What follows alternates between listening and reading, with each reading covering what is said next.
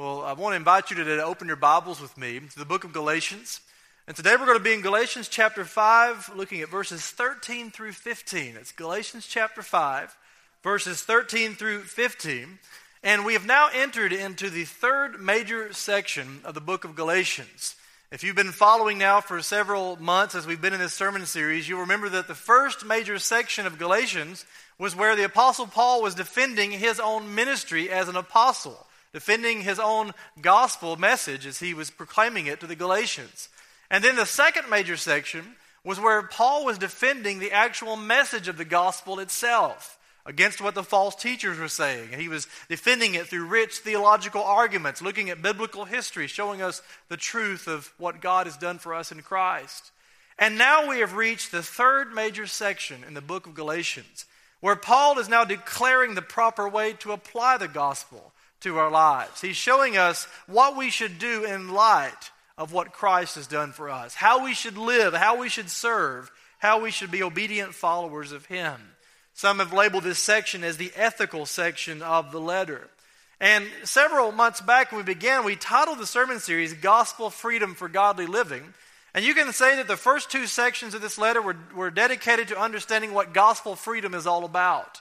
And the last section of this letter is the part about godly living, how the gospel transforms our lives to live in the way that Christ has called us. And I want to begin the third section today with the topic of the freedom to love and serve one another. So I want to invite you, as you found your place, if you're able to stand with me as we honor the reading of God's word as our authority that we have from above.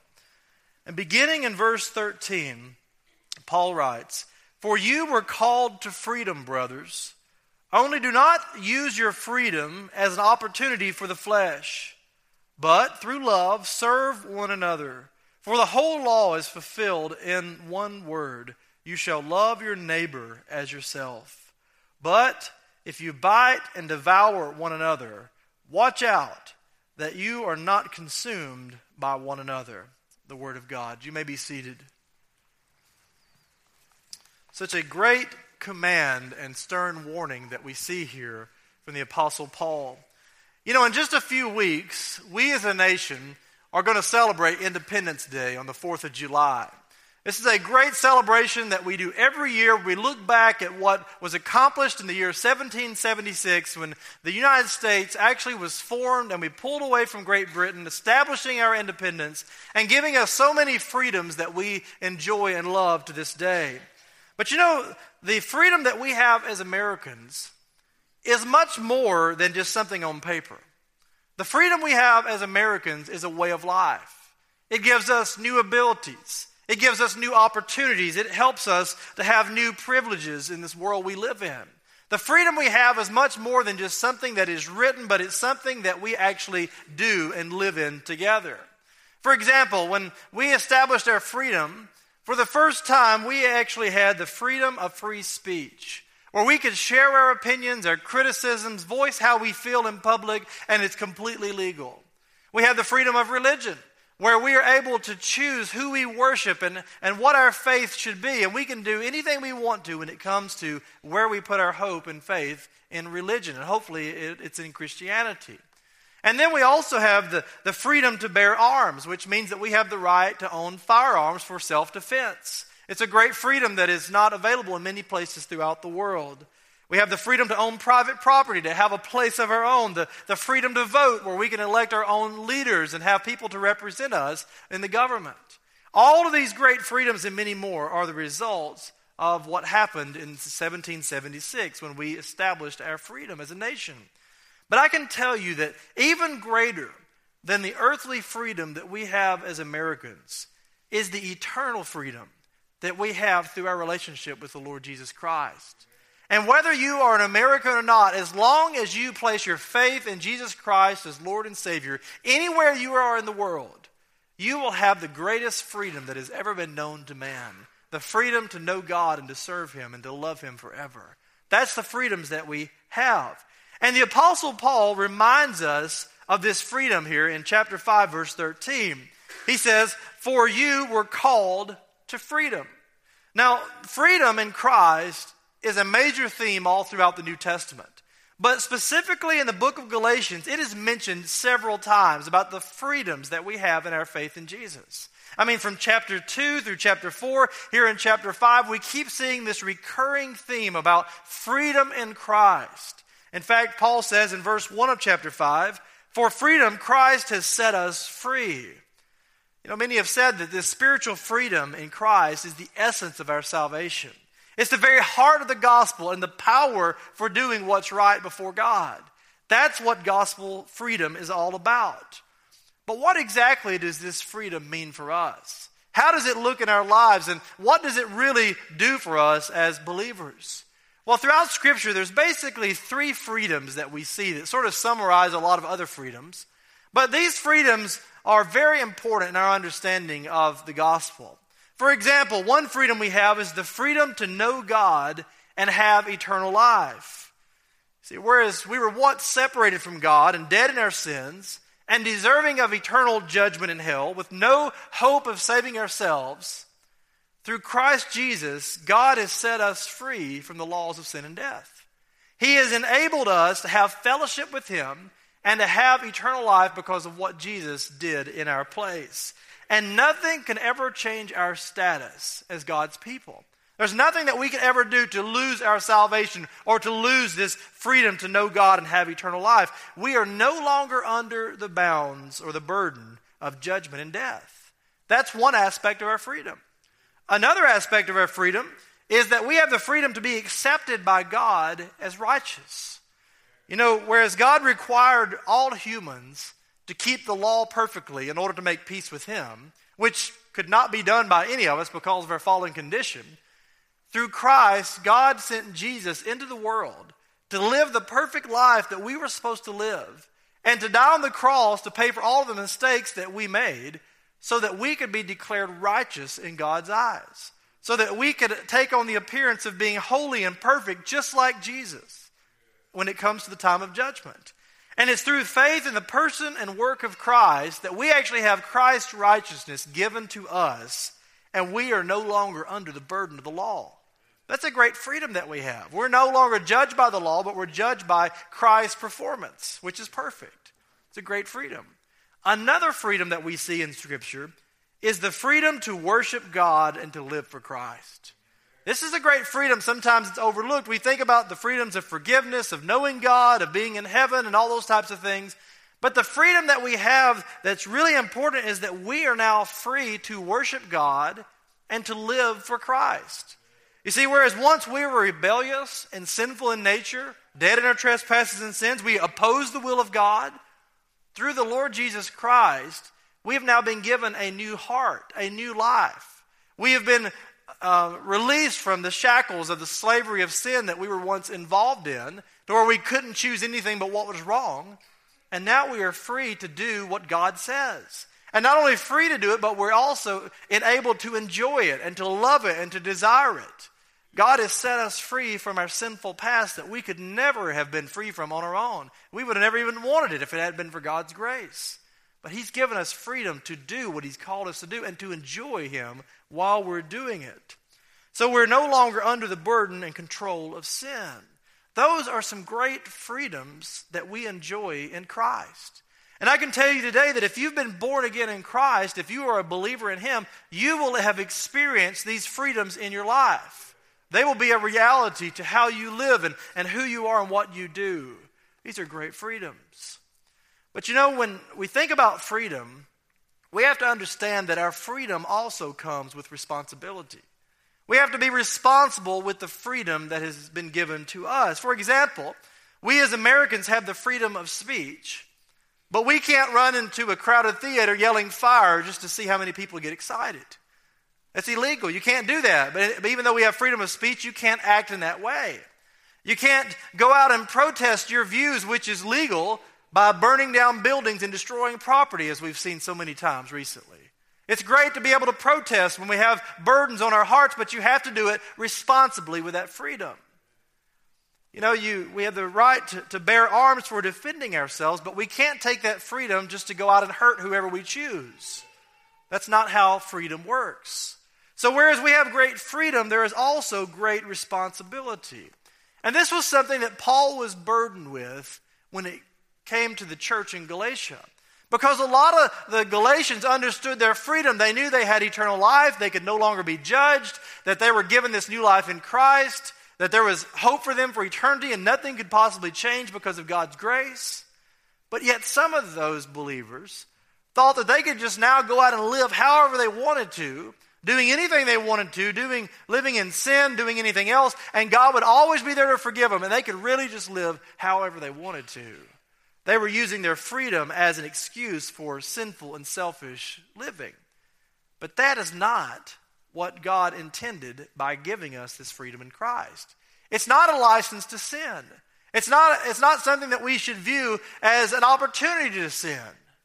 You see, there are some people today who think that they can go out and live sinfully, always remembering that God is going to be right there to forgive them.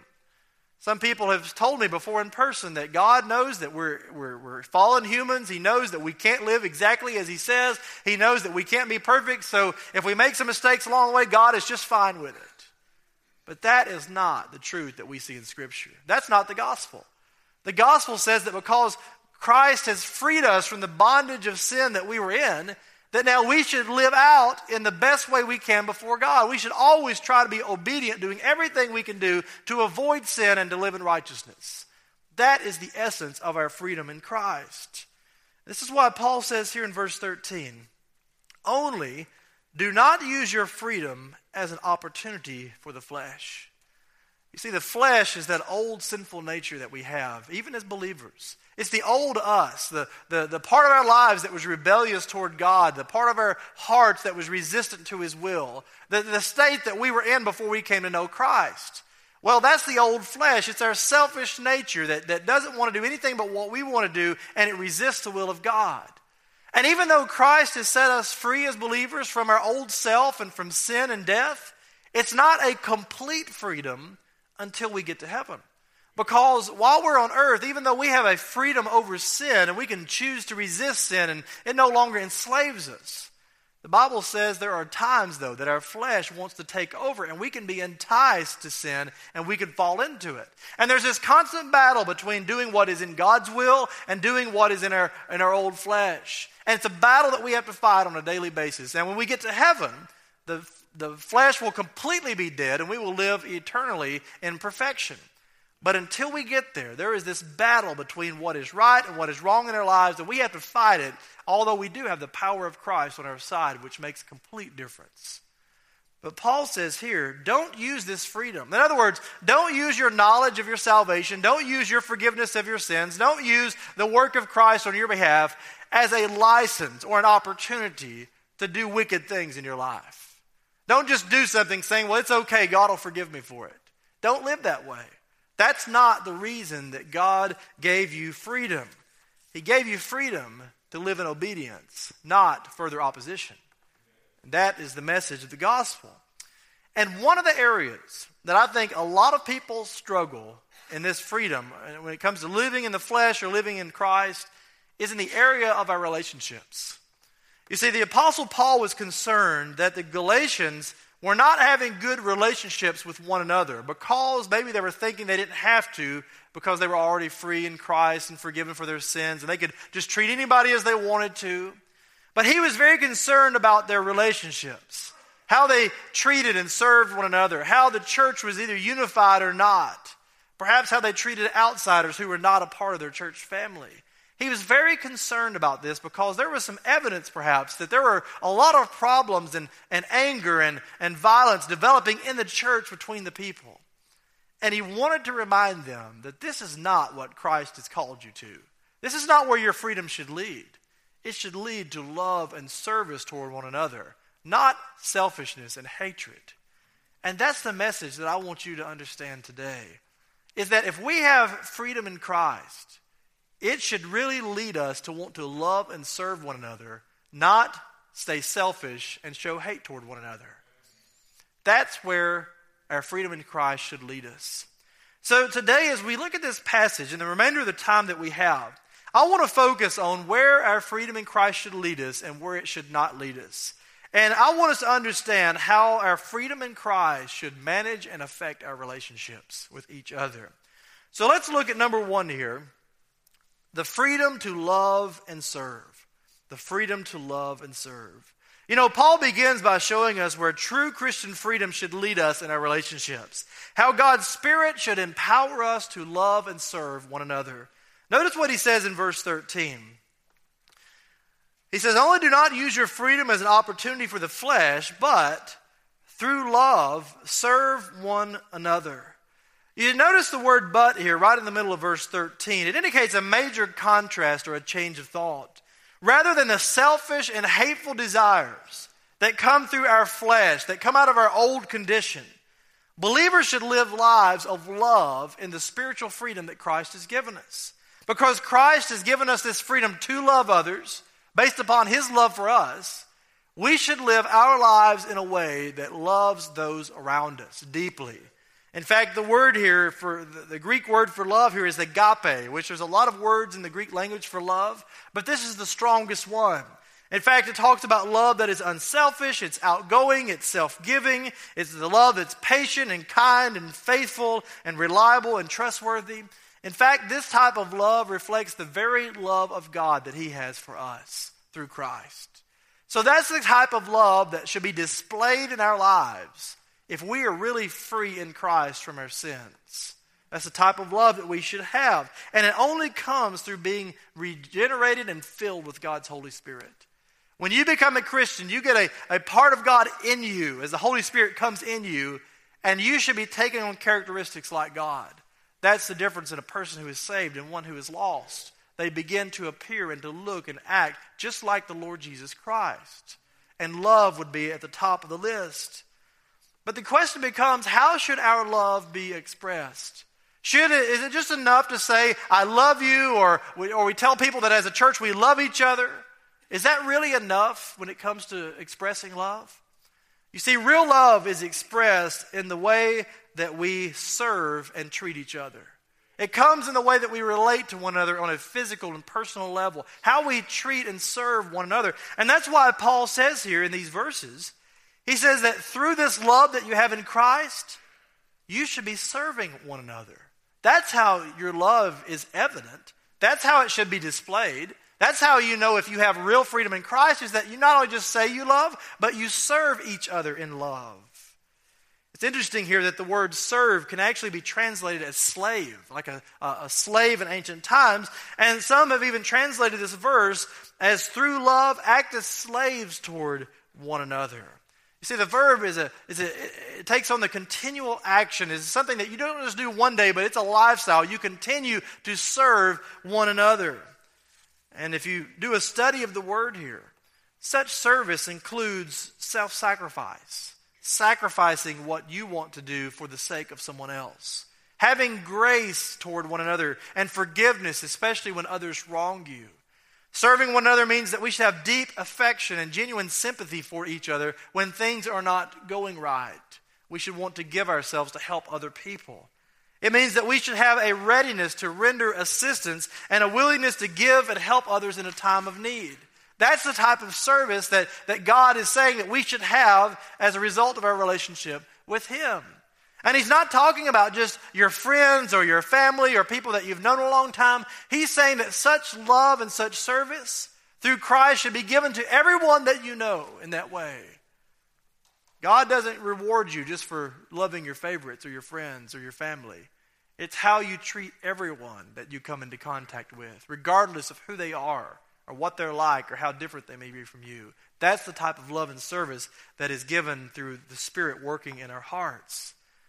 And you see, while the old flesh that we have resists this type of love and sacrifice, we know that in Christ, He gives us this freedom, this ability, this desire to live this way. And it's all based upon Him. You know, Jesus said Himself in Matthew chapter 20, verses 26 through 28, But whoever would be great among you must be your servant. And whoever would be first among you must be your slave, even as the Son of Man came not to be served, but to serve, and to give his life as a ransom for many. Jesus is saying, I'm calling you to do this because this is what I have done. I have modeled this for you. In fact, I went so far as to give my own life. That's how much I loved and wanted to serve the people of God.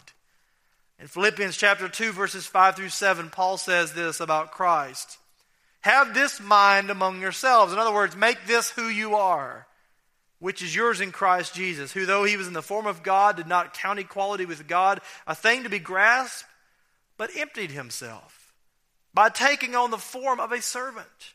Being born in the likeness of men and being found in human form, he humbled himself by becoming obedient to the point of death, even death on a cross we should take on the mind of Christ, serve as he did, even to the extreme limits of what we can do for others.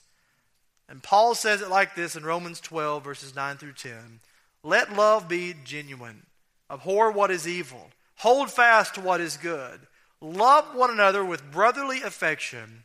And I really like this outdo one another in showing honor. You should try to outdo those who love and serve you. You should want to do even more than they do. And if everyone had that type of mindset, could you imagine what a loving place the church would be? If we were all trying to outdo one another in showing honor and love and respect and gentleness and forgiveness and all the rest, it would be an amazing place. Paul says it like this in verse 14 For the whole law is fulfilled in one word you shall love your neighbor as yourself. Now, Paul is quoting from the Old Testament.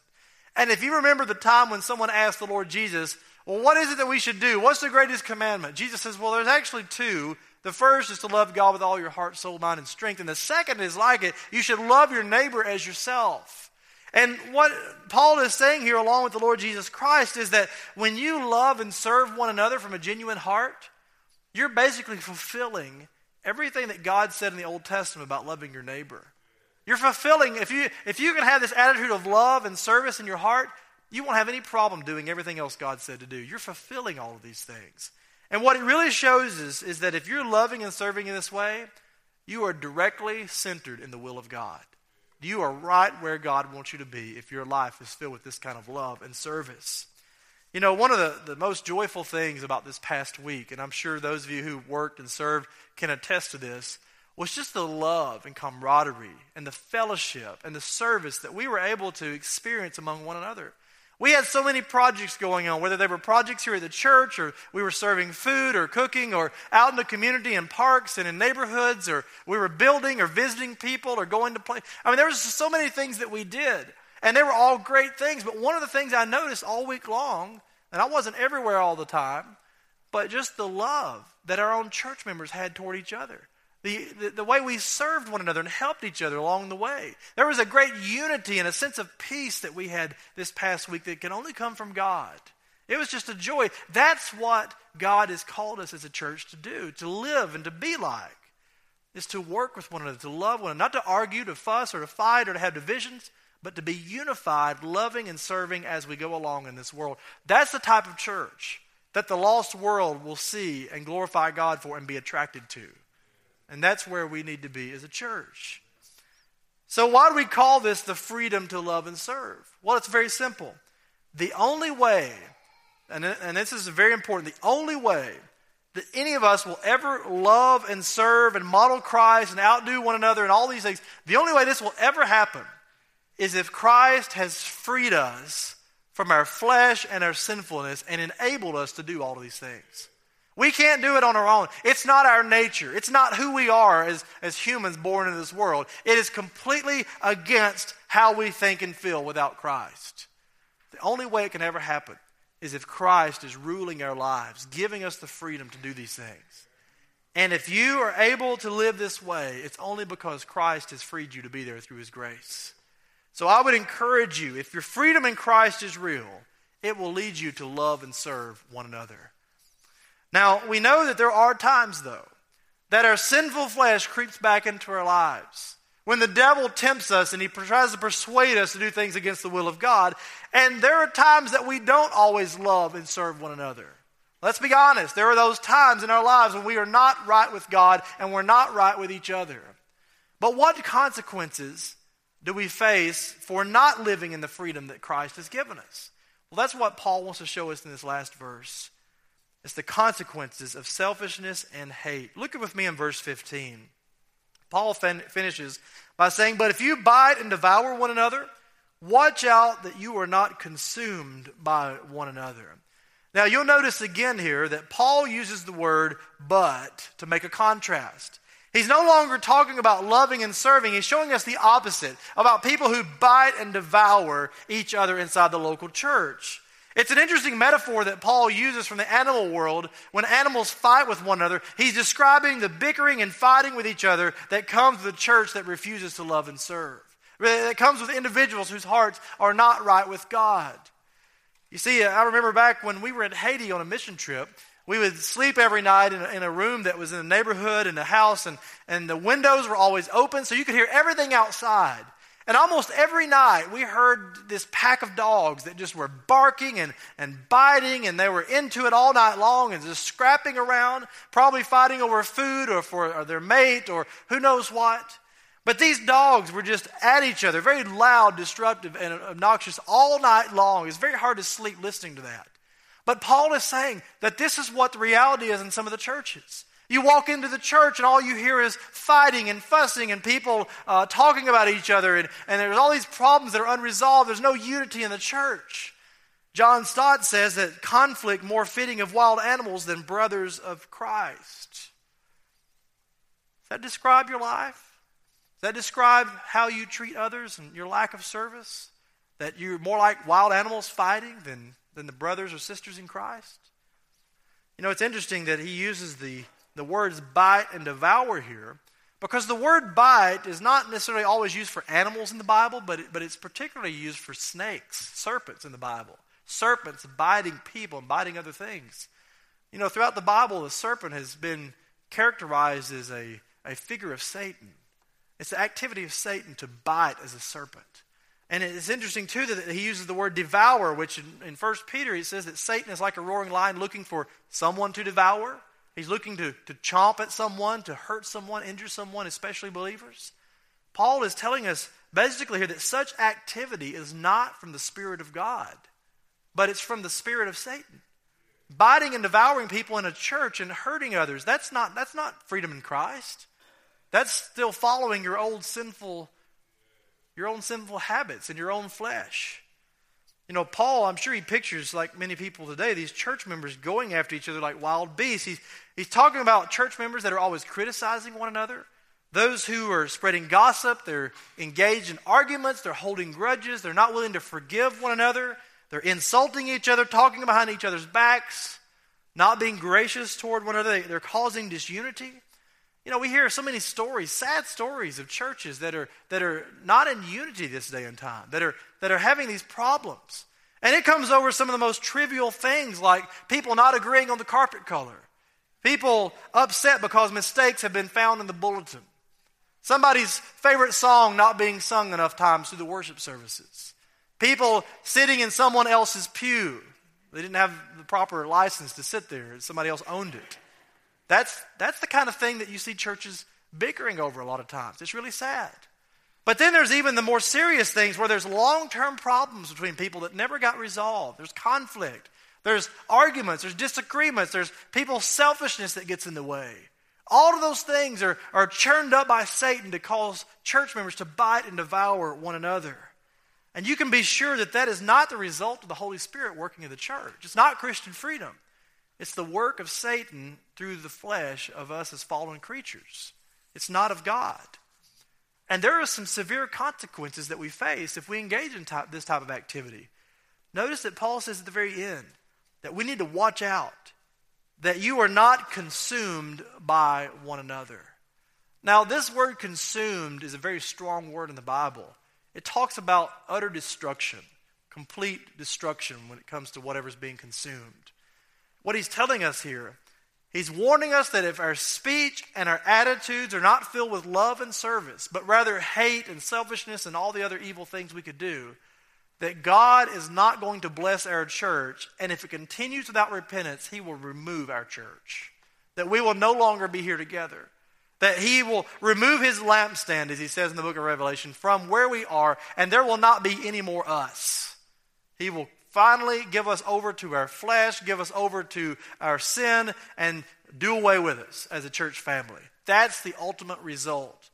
How many times have you heard of church splits? You've heard of churches dividing, and now there's no longer churches there because they're not in the will of God. That is the danger that we need to be aware of when it comes to living in the flesh versus living in the spirit through freedom in Christ. You know, we should not ever use our freedom as an opportunity for the flesh, but use our freedom to love and serve one another. That's what Paul is telling us here. I just wonder how many of you today need to get your hearts right with the Lord. Maybe some of this, this flesh is coming through your life and there, there are problems. Maybe you have uh, an agenda against someone else. Maybe there's old problems that have never gone resolved and you won't even talk to the person or you have a hard time seeing them. Maybe you have a hateful attitude, a critical spirit. Maybe you're always looking for something to gripe about. Those things aren't from God.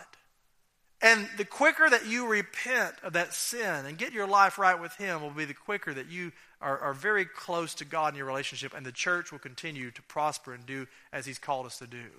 It all comes down to our hearts and how we are able to forgive and to serve one another. You know, we do serve a God of grace.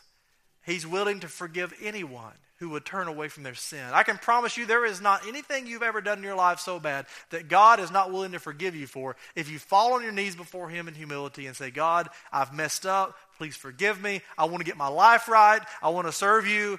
That's what you need to do. But I can tell you that that only comes through freedom. And you need to have the freedom of Christ in your life. And the way that happens is that you recognize that you are a sinner before God that you don't have any righteousness of your own, and you call out to God for his forgiveness. You, you trust in the Lord Jesus Christ, believing that he lived a perfect life in your place and he died to forgive you of all of your sins. And then when you turn to him in faith, the Bible says that God will save you. He will fill you with the Holy Spirit. He will renew your heart. He will give you the freedom to live and to serve him as he originally called you to do before you were a fallen person. That is where God wants you to be. And it only comes through the freedom in Christ. Let us pray. Father, we come to you today, Lord, with such a humble heart. We know, Lord, that our, that our flesh is so strong at times. Lord, that we have such an, an urge in our hearts at times to do things against your will. And Lord, just as fallen creatures, we know that the victory's been won, Lord, but we still face several battles. Father, I pray that you would just give us the grace today to be able to do what is right Lord, to be able to live for you in a way that honors you and glorifies you, to, to serve you and to love others and to do all these things that Scripture's called us to do. Father, we just pray that you would allow us to use our freedom in Christ in those ways, not as an opportunity for the flesh, but as a way to serve and to love you and to love others. Father, if there's anyone here today that doesn't know you as Lord and Savior, I pray that you would open their heart to this truth, that you would let them to know, help them to know, Lord, that there's no way out of this life on their own that they must have you to have eternal life. And Father, we pray that you would lead them to repentance and faith in Christ. Lord, be with us today, and we, we give you the glory for all that you're doing. It's in Jesus' name we pray. Amen.